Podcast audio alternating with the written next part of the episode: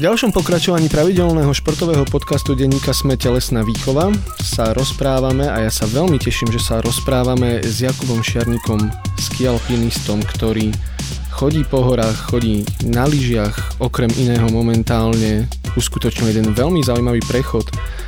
O tom všetkom sa budeme rozprávať. Kubo, ahoj. Ahojte, ahojte. Ja budem mať takú úvodnú, úplne jednoduchú otázku. Zamyslel som sa ja nad tým, že teda, že ski alpinizmus, že ako sa to vlastne povie po anglicky, zistil som, že to je, že ski mountaineering. Áno, máš pravdu, aj keď tých názvov, ktoré môžeme definovať, tento šport, ktorému sa venujeme viacej. Vedel by si možno nájsť aj ski touring alebo backcountry skiing, ale ski mountaineering je ten názov, ktorý sa používa aj na pomenovanie pretekov alebo nejakých väčších akcií, čiže môžeme ostať pri ňom, prípadne skrátenie skimo. Ale je to teda, akože ten ski mountaineering, to je vlastne, že taká tá esencia toho, hej, lebo to sú vlastne, že lyže a hory, tak? Správne, správne. V podstate aj v tom slovenskom názve, respektíve talianskom, ski alpinizmus alebo ski alpinizm, to je, v podstate sú tam tie dve časti toho slova, jedno hovorí o lyžovaní, druhé o alpinizme, čiže áno, presne ako hovoríš, tá taká pravá esencia je niekde v horách, ale ja vždy dodám, že netreba sa sústrediť iba na ňu, každý si môže v tom ski alpe nájsť to svoje a môže sa, môže to užiť, hej, čiže škoda sa nejak zbytočne obmedzovať nejakého, nejakými definíciami. A ty si v tom skialpinizme našiel čo? Ja som si prešiel takou zaujímavou cestou od, od po, v podstate bežkára. Ja som predtým bol bežky a začal som skialpovať úplne ako doplnok nejakej tej bežkárskej sezóny. To znamená niekedy, niekedy v apríli, keď už sa nebežkovalo, tak som zobral tie skialpy a pošlapal som trošku po tých jarných firnoch. Žiadne, žiadne extrémy, úplne ľahké terény, tie také základné sedlá tam u nás v Západných Tatrách. Že vlastne, že vychádzky, hej? No vychádzky, hej, úplne. Nemal som tedy ani lavinovku, úplne som chodil, keď bol bezpečne. Prípadne aj v zime, keď bolo toho snehu na tých tratiach na bežky menej, tak si vravím, nebudeme behať nejaké kolečka tu na niekde po Štrbskom plese, Ra, radšej, radšej si vyšlapiem niekde, niekde vyššie, lebo som tie skialpy už mal. Čiže šlapal som po zjazdovke, bol som taký ski fitnessák, ako to tiež nazývajú, to je ešte názov, ktorý som nepoužil. Čiže ja som prešiel, prešiel od takého čisto fitnessáka, ktorý robil ten skialp kondične, možno až niekam, kde som teraz cestou pretekára, možno aj také mierne extrémnejšie roviny, aj keď ako v môjom prípade sa ešte nedá hovoriť o tom, že by som robil fakt, že nejaké extrémne veci, na to sú tu, na to sú tu iní frajeri, hej, ktorí lyžujú osemtisícovky a tak ďalej, lebo to je tiež skialp. Ale tak zase spravil si aj ty frajerinu, to k tomu, k tomu sa dostaneme, ale ja som si pozrel tvoju stránku napríklad a tam ma zaujala taká formulácia, že, lebo vieš, že ja som, ja som že z Vysokých Tatier, čiže to znamená okrem iného, že z toho mesta Vysoké Tatry, čo je tam že roztiahnuté, a ty tam máš formuláciu, že si zo Západných Tatier. Ale pokiaľ viem, tak také mesto, že neexistuje, hej, že to, akože čo to, čo to znamená, že som zo Západných Tatier, odkiaľ ty si? U nás tomu vravíme, že som z doliny, som taký trošku lokál patriot, tak poviem, som zo Smredskej doliny, a aktuálne sa to volá Žiarská dolina, ale pred, pred x rokmi to bola Smrečianska dolina, alebo Smredská po našom, čiže nebývam priamo v Západných Tatrách, tá hranica Národného parku, alebo toho ochranného pásma je trošku vyššie, bývam nejakých päť kilometrov pod ústím Žiarskej doliny, ale som, som v podstate Lipták a som z tej severnej strany Liptova pod Západnými Tatrami a, a tam som v podstate vyrástol. Tie nejaké moje prvé kroky do hôr s ocinom boli práve v okolí Žiarskej doliny v Západných, čiže aj keď som doma teraz, keď takmer celú zimu starám niekde po súťažiach zahraničí, keď sa vrátim domov, tak síce aj tie nízke Tatry sú blízko, aj vysoké sú v podstate štyridsať minút autom, možno aj menej, ale tak tie západné sú proste moje domáce.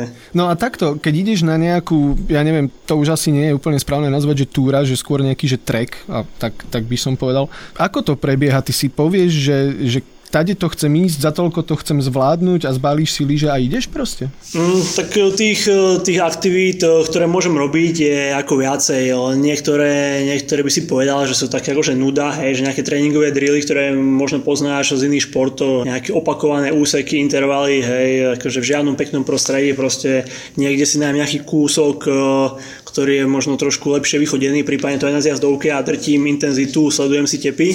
A potom no, sú, no, a potom, a potom sú, potom sú sú zase dni, kedy sledujem dopredu niekoľko dní vývoj podmienok, vývoj lavinovej situácie, vývoj počasia a naplánujem si nejakú, nejakú dlhšiu trasu. Nenazývam to ani trek, nenazývam to ani tréning, je to nejaká aktivitka v horách, je to dlhý deň v horách, kedy si ako celkom máknem. To je to čaro toho skalpu, hej, to je možno aj to, prečo to vlastne robím. Tá, tá sloboda, ktorú to prináša, je úžasná, hej, nepotrebuješ nejakú pravú zjazdovku alebo nejakú stopu na bežky, hej, je si kam chceš, on potrebuješ tie podmienky, nejakú tú kondičku a a výstroj. No, lebo na to, akože pozrel som si aj tvoju stravu a tam presne to vidno, hej, že to si si vlastne iba niekde vybehol tak tréningovo, že akože trasa nič moc, ale si si zamakal, hej, čiže ty to normálne robíš, že vedome systematicky trénuješ jednoducho. Áno, áno, v, v tomto našom športe je to také, že častokrát, keď poviem som skialpinista, tak ľudia, možno aj mamina, si predstavia nejakých extrémistov, čo kde si lezú po, po pohrebení alebo nejakým žlabom a idú tam utrhnúť lavínu, ale ako nie je to úplne tak, tým, že ja som hlavne v prvom rade výkonnostný alebo vrcholový športovec, ktorý sa zameriava na, na preteky, zatiaľ to je tak, tak ten môj tréning má normálnu štruktúru, má nejaký koncept, má nejaký ročný tréningový cyklus, v podstate to isté, čo poznáme z iných športov a, a chodím do horu trénovať. Ale občas, občas sa vyskytne taký priestor v tom kalendári prejekárskom, prípadne, prípadne mi to sedí do tréningu, ak sa pripravujem na nejaké podujatie, ktoré je trošku dlhšie, prípadne o väčšej výške, tak aj takýto dlhý deň v horách môže byť hodným tréningom. Čiže uh, nie je to úplne také živelné, ako, ako to možno vyzerá. Je to normálne štrukturované, uh, všetko to mám zavidované, nielen na tej strave, kde ma môžete sledovať, samozrejme, ale ako plánujem to, mám koncept, mám ročný kalendár a idem podľa toho. A to si pripravuješ ty sám, alebo máš niekoho, kto ti s tým radí, že teraz rob toto? Vieš čo, od začiatku, keď som prešiel z tých bežek na skalpy, čo bolo medzi rokmi dvetisícdvanásť a dvetisícštrnásť, to bol taký plynulý prechod, že som uberal z prejkov na bežkách a pridal prejky na skalpoch, tak vtedy som mal ľudí, s ktorými som konzultoval taký ten ročný cyklus. Nikdy som nemal takého trénera, že by som jednodenne s ním trénoval. Teda chvíľu áno, ale pohorelo to na tom, že som sa veľmi dotazoval, že prečo tento tréning robíme a prečo robíme toto, prečo robíme toto. A nie, že by som to nechcel robiť, ale chcel som chápať tie fyziologické súvislosti, nejak ten princíp, že prečo ako ten koncept. Vždy som bol taký analytický, hlbavý typ. A nejak ma bavilo sa v tom šprtať, hej. Čiže začal som trénovať sám už v podstate ako, teraz to rýchlo musím vyrátať, koľko som to mal rokov, hej, nejakých, nejakých štrnásť pätnásť ročných chalán som začal trénovať sám. Prvé dva roky som tam mal nejaký pokles výkonnosti, ale potom som si to nejak upratal aj s pomocou ľudí, ktorí mi dali nejakú štruktúru. A odtedy sa s tým bavím, akože viac menej sám, snažím sa čo načítať, odpozorovať, odkopírovať, aplikovať na seba, zobrať si z toho to najlepšie a nejak si to vyskladať a baví ma to, hej. Čiže nevravím, že to je ideálna cesta, samému by sa mi páčilo mať nejakého mentora, ktorý by ma mohol nejak posúvať ďalej, ale teda nemám, nemám nikoho takého, čiže idem si tým sám, ale ako... Ale napriek tomu si povedal, a to ťa citujem, že, že si že vrcholový športovec. Čiže to znamená, že ako to je blbá otázka, ale živí ťa to? Ťažko nájsť tomu také správne pomenovanie, lebo profík nie som, alebo teda aspoň sa za neho nepovažujem. V súčasnosti mám ako dvadsaťpäť rokov, hej, a dokážem si tú sezónu vykryť, hej, čiže viem si pokryť prejeky sústredenia, nejaké výdaje s tým súvisiace, materiál riešim sponzorsky a, a tak ďalej, čiže, čiže v podstate si to financovať viem, ale nie je to také, že by som teraz odložil bokom každý mesiac z toho, neviem, tisícku a šetril si to na dom, hej, alebo žil z toho rodinu, tak to nie, hej, akože v tejto fáze života V tejto fáze života, keď sa chcem ešte nejak realizovať športom, tak si to vykryť viem, ale zatiaľ, zatiaľ to nemám zabezpečené tak, že by som vedel fungovať, že, že by som to mal ako prácu, z ktorej viem si nejak o niečo odkladať bokom. Tak zatiaľ to tak nie je. Bolo by fajn, keby to tak bolo, ale uvidíme. Ja si myslím, že život má nejaké etapky a teraz som v jednej z nich a chcem skúsiť, kam ma to pustí, a keď budem vidieť, že mi to viacej berie ako dáva, no tak tak sa zariadím nejak ináč. Hej, čiže... Ale však v dobrej etape podľa mňa životnej si teraz. Ja som si inak pozeral, máš to tiež na svojej internetovej stránke, že zoznam pretekov napríklad, ktorých si sa zúčastnil, a ja som tam, že nie všetkému úplne rozumel, hej, lebo to boli také rôzne veci, rôzne popisky. Aké druhy sú vlastne tých pretekov? Chápeš, že Vy sa postavíte na štart a potom je čo? V podstate by som to rozdelil na také dve základné množiny a potom tú jednu množinu by som ešte rozdelil také podmnožiny. Čiže máme preteky dvojíc a, alebo jednotlivcov, ale k tým dvojicám ešte by som mohol povedať, že aj trojice sú občas. Tie preteky dvojic a trojic, to sú také najväčšie klasiky, skialpové, buď sú to dlhé, jednodňové akcie, v podstate prechody, ktoré sú merané štart cieľ, Trofej Mezzalama napríklad, ktoré vychádzajú niekde z histórie, kedy nejakí pohraničníci strážili nejaké ľadovce medzi Talianskom a Švajčiarskom napríklad, a tie preteky sú ako taká, taká, taká spomienka, taký memoriál na, na tých pohraničníkov. Alebo potom sú preteky, ktoré sú viacňové, napríklad Pierra Menta alebo Bokami tu na Slovensku, ktoré chodia dvojice. Tiež to vychádza z takej tej tradície, že nie je, alebo tradície, to je, to je praktické, že nie je dobré ísť do tých hôr úplne sám. Tiež sa tomu neviem častokrát vyhnúť a idem na ten tréning sám, ale ako je praktickejšie a v konečnom dôsledku je zabavnejšie aj bezpečnejšie ísť, ísť vždy s niekým v takej akoby hliadke. Čiže tie preteky dvojíc alebo trojíc, to je taká najväčšia skialpová klasika. Potom na druhej strane voči tomu sú preteky jednotlivcov, ktoré tiež bývajú buď v teréne nejaké štyri päť šesť vyšlapov s jazdou, žlaby, vyšlapy na mačkách, nejaký hrebeň, proste divočina, žiadne zjazdovky a tak. Čiže to, to sa, tieto preteky sa volajú individuál. V angličtine normálne sa v nej jazdia aj svetové poháre. No a potom možno tie slovka, ktorým si rozumel menej, tak máme ešte disciplíny. Okrem toho individuálu máme disciplíny vertikál a šprint.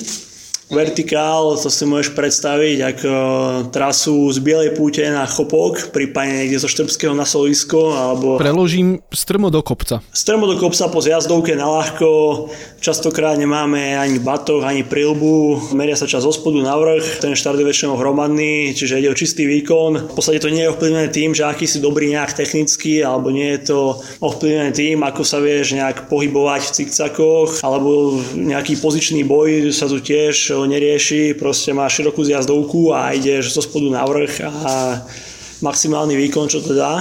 No a potom šprinty, to je taká kompaktná podoba tých individuálnych pretekov. Je to v trvaní tak do štyroch minút zhruba. Štartuješ na lyžiach, spravíš nejakých pár cikcakov, potom hodíš lyže na batoh. Tieto všetky úkony trvajú možno tak do, do osem sekúnd, hej, možno aj menej. Vybehneš nejaký krátky kopček na pešo, znovu obuješ lyže, vieš na kopec, tam strhneš pásy, fakt do desať sekúnd je to zbalené, hej, to je, to je bleskovka a zlyžuješ, zlyžuješ niečo medzi skikrosom, obrovským slalomom a neviem, neviem čím, hej. Pomaly s jazdom, hej. Forkrosom, hej, čo, čo si také a záver ešte korčuluješ. Trvá to do štyroch minút a chodí sa to vyraďovacím spôsobom, že vlastne kvalifikácia, kde štartuješ po jednom, približne v dvadsaťsekundových intervaloch a nejaká tá prvá tridsiatka postúpi a potom je už pavúk, potom máš štvrťfinále, semifinále, finále. Takisto ako je to v bežeckom lyžovaní napríklad. Dám ti teraz taký priestor, môžeš sa normálne, že pochváliť, že aký je tvoj najväčší, alebo môže byť, že najväčší úspech, alebo že na čo si najviac hrdý? To sú veci, ktoré možno úplne dokopy nesúvisia, ale ako stávame tejto nejakej športovej výkonnostnej rovine, tak v podstate nemusím ísť ďaleko. Cieľom túto sezónu som mal byť v top pätnástke na svetovom pohári, aspoň akože jednorazovo na nejakých pretekoch. A už som to splnil dvojnásobne, lebo No, sa mi podarilo byť na dvanástom mieste vertikále na svetom pohári Van Dore a pred dvomi týždňami som bol jedenásty, čiže skúška správnosti vyšla na svetom pohári v Nemecku. Čiže to ma potešilo, ale už tá prvá desiatka bola tak blízko, že tá ďalšia meta po tejto stránke výsledkov je asi jasná. No, taký prím v našom športe hrajú prekári z alpských krajín, Taliani, Francúzi, Švajčiari, občas nejaký Rakúšan, Nemec. Tak ako snažím sa nejak dotiahnuť k ním, no a Uvidíme, uvidíme, kam ma to výkonnostne pustí. Mňa ešte zaujíma jedna vec, ktorú si spomínal, si hovoril, že nie je úplne dobrý nápad chodiť aj napríklad na tie tréningy sám. Rozumiem prečo. S bezpečnosťou je to ako? Napríklad, že čo všetko si berieš so sebou? Ono veľmi závisí od podmienok. Napríklad dnes, pred týmto rozhovorom som bol, som bol v Jasnej, v Lukovej dolinke, vlastne keď stojíš na vrchole Chopku, alebo keď vidíš svoju telu, vystúpiš a tam sa pozrieš do tých žľabov pred seba. Tak tam som sa niekde motal. No a dnes je úplný betón, včera pršalo, zamrzlo to. Čiže lavínu výbavu som aj nebral, ale tu dám veľký disclaimer, že radšej si ju berte, pokiaľ ste si neúplne istí, hej. Ale nie som si ju nebral, lebo ten sneh tvorí jeden veľký blok a naopak pribral som cepín a mačky, hej. Čiže závisí to od podmienok, ale pokiaľ človek nechodí dennodenne, nie až tak skúsený, tak je dobre brať základnú lavínovú výbavu, to znamená píps, alebo lavinový vyhľadávač, sondu a lopatku. Plus je dobré mať mačky a cepín a aj tú príľbu. Vždy môže niečo spadnúť z vrchu, prípadne pri páde, pri páde tiež môže dojsť k úrazu hlavy. Čiže ako, netreba to v žiadnom prípade podceniť. No, ja, som ten, ja som tú lavinovku nemal, akože fakt to bolo veľmi kompaktné, tak som si ju nebral. Ale je dôležité to ako nepodceňovať, hej, to ako vrajím dôrazne so všetkou vážnosťou. No a potom, potom je dôležité ako patričné oblečenie tým, že prekonávam veľké prevýšenia, tak je obrovský rozdiel v tej teplote alebo v tých podmienkach, ktoré sú niekde dole, pri parkovisku, pri aute a potom niekde hore na hrebení. Čiže ten, ten batoh k tomu nášmu športu patrí. Iba aby som to dal do kontextu, čítal som rozhovor s tebou, kde si povedal, že za jednu zimu, asi teda, ak nie dobre hovorím, tak sa ospravedlňujem, oprav ma, ale že si vyšiel štyridsaťtri celá päť krát Everest. Že to je ten rozdiel výškový. Mm-hmm, ak, sme, ak zameníme tú, tú námorskú výšku Everestu uh, za výškové metre, tak ono to, ono to vyjde, tých štyridsaťtri celá päť Everestov vyjde na nejak tristoosemdesiat tisíc výškových metrov. To je také sumárne prevýšenie za jeden rok, ktoré sa mi podarilo naakumulovať, čiže niečo viacej ako tisíc výškových za deň v priemere. No ale sú dní, kedy, kedy si buchnem štyritisíc a sú dní, kedy nejdem, kedy, kedy nerobím nič. Hej. Čiže toto závisí s tým, čo sme sa bavili na začiatku, že tá sezóna má nejakú štruktúru, sú dní, kedy, alebo sú obdobia, kedy robím nejaký ten objem, sú dní, kedy robím zase menej toho tréningového objemu a skôr sústredím na intenzitu alebo preteky, prípadne aj regeneráciu. No, takže je to rôzne, ale tie sumárne čísla sú také, no, tých tristoosemdesiat tisíc výškových a približne osemsto hodín strávených aktívne na tréningoch, predikoch. Prispôsobuješ tomu aj stravu nejakým spôsobom, alebo životosprávu?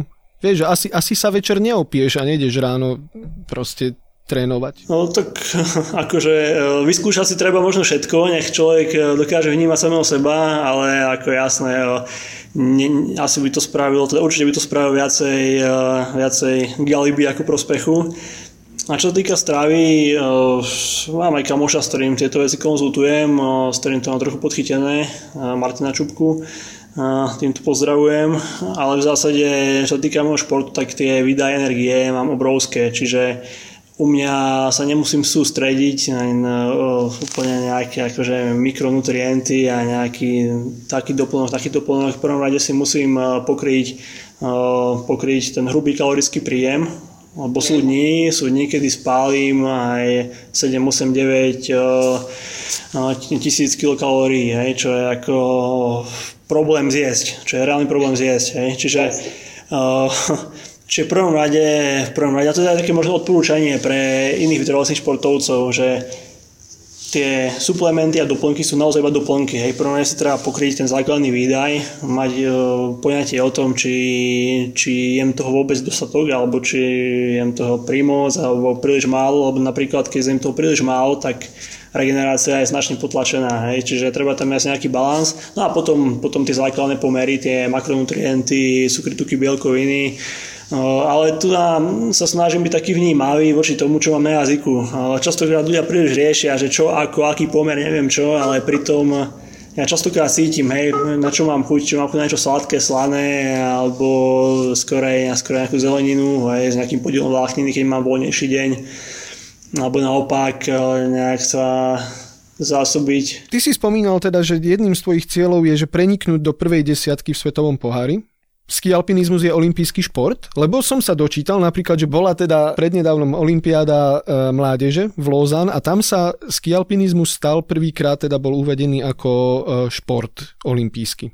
Veľká dospelá olympiáda je na tom ako? Sme niekde na polceste, čo týka olympiády tej, tej seniorskej.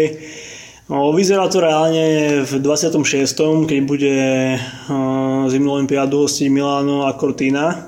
No, v Taliansku, v Dolomitoch. No, tým, že Taliani sú svetová špička v tomto športe, pravidelne majú z vrcholných podujatí najviac medailových sád, tak je tam prirodzený tlak zo strany FISI, čo je niečo ako Taliansky lyžiarsky zväz, na to, aby tam dotlačili. Mm-hmm.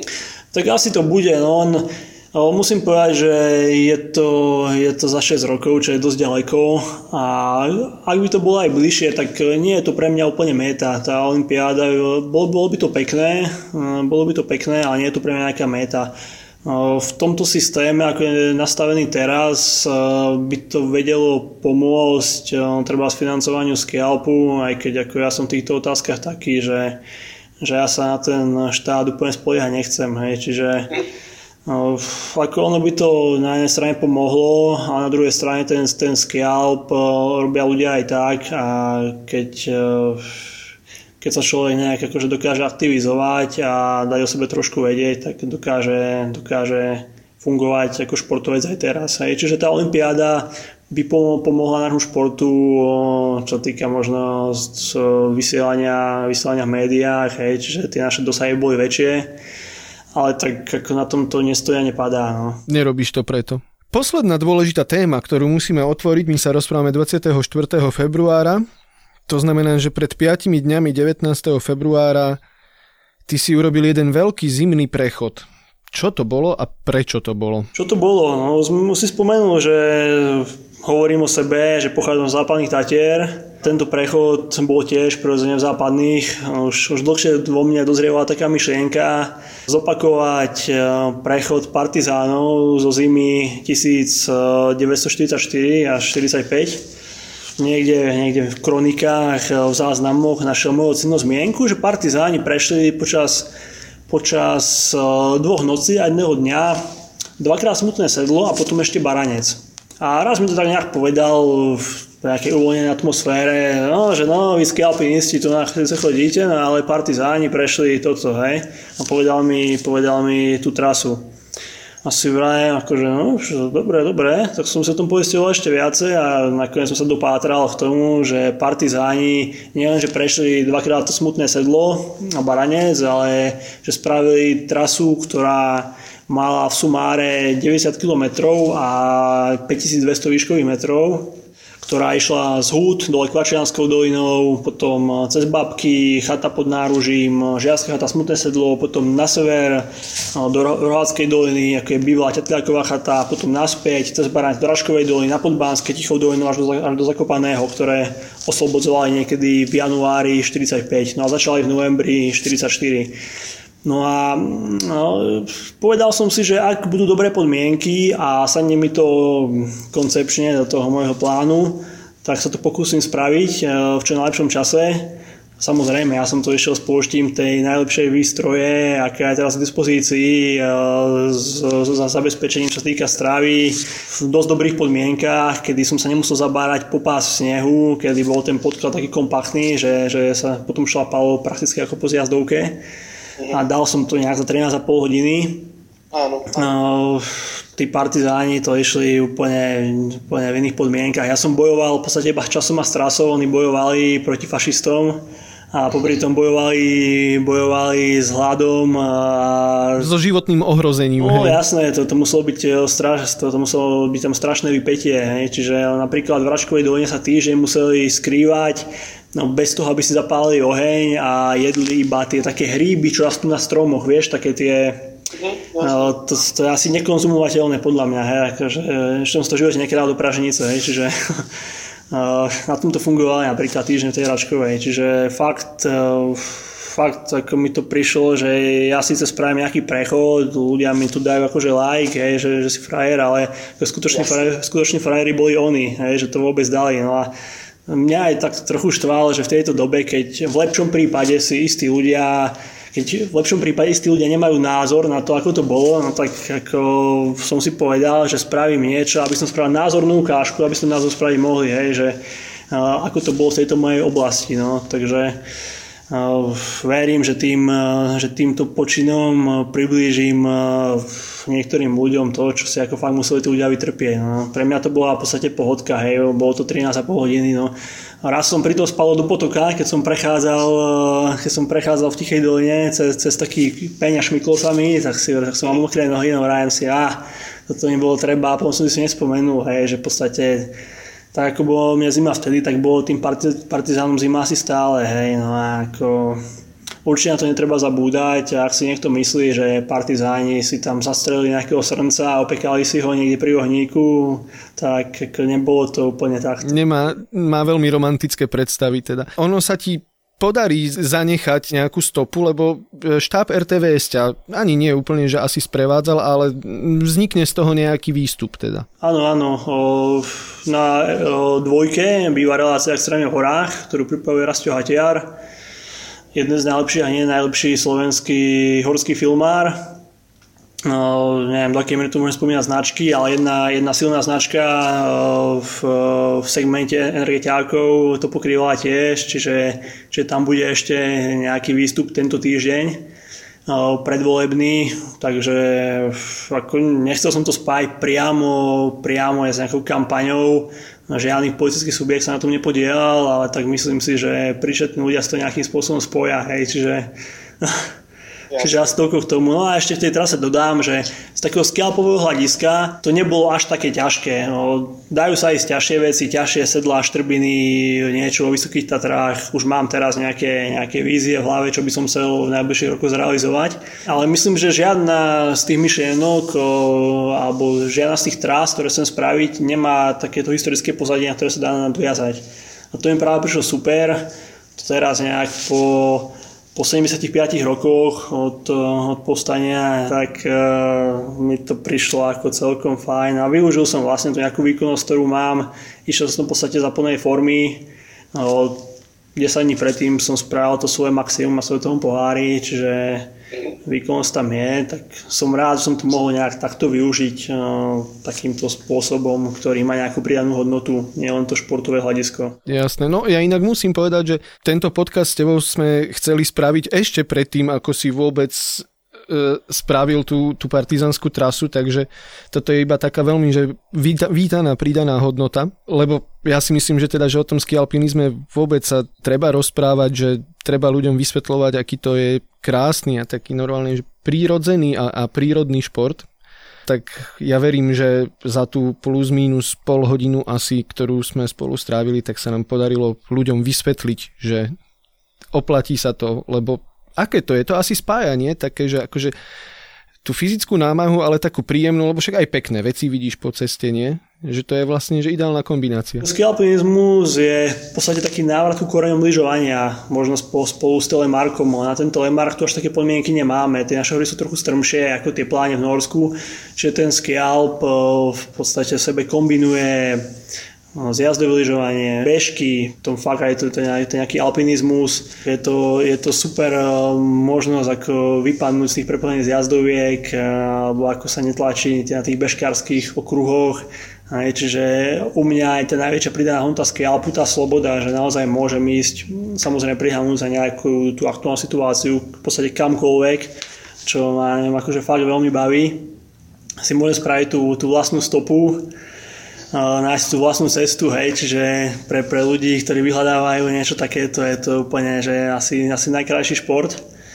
A potom pre ľudí, ktorí, ktorí to berú tak viacej kondične, športovo, tak je to skvelá možnosť, ako sa dosť instantne zničiť. Jasné.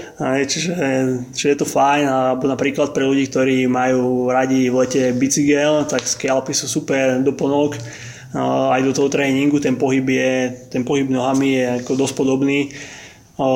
Čiže tých, tých úrovní, ale to už opakujem, tých úrovní, na akých sa dá robiť ski alp, je strašne veľa a takmer každý nejak športovo založený človek sa, sa v tom vie nájsť. A okrem, okrem toho výkonu, okrem toho rozbúchania srdca, spálenia kalórií, je to naozaj častokrát, nechcem povedať, že estetický, ale taký ten, taký ten zážitok nejaký z toho, že človek je na horách, prekoná samého seba, vidí fakt tie inverzie, alebo zažije aj to horšie počasie, ale potom sa o to lepšie cíti v tej chate alebo doma, doma niekde pri, pri čajíku, hej. Čiže treba, treba to skúsiť, netreba sa nechať hneď zlákať na nejaké extrémy, ale vyšľapať si trebárs na tých vysokých, odkiaľ si ty na Sliezsky dom, alebo alebo neviem, na Brnčalku naozaj nie je až taký problém. U nás to môže byť Žiarská chata, prípadne aj nejaké tie zjazdovky, aj keď tam by som bol opatrný, lebo tam jazdia ľudia no keby proti smere. Čiže... Ja to vnímam z tej druhej strany, áno,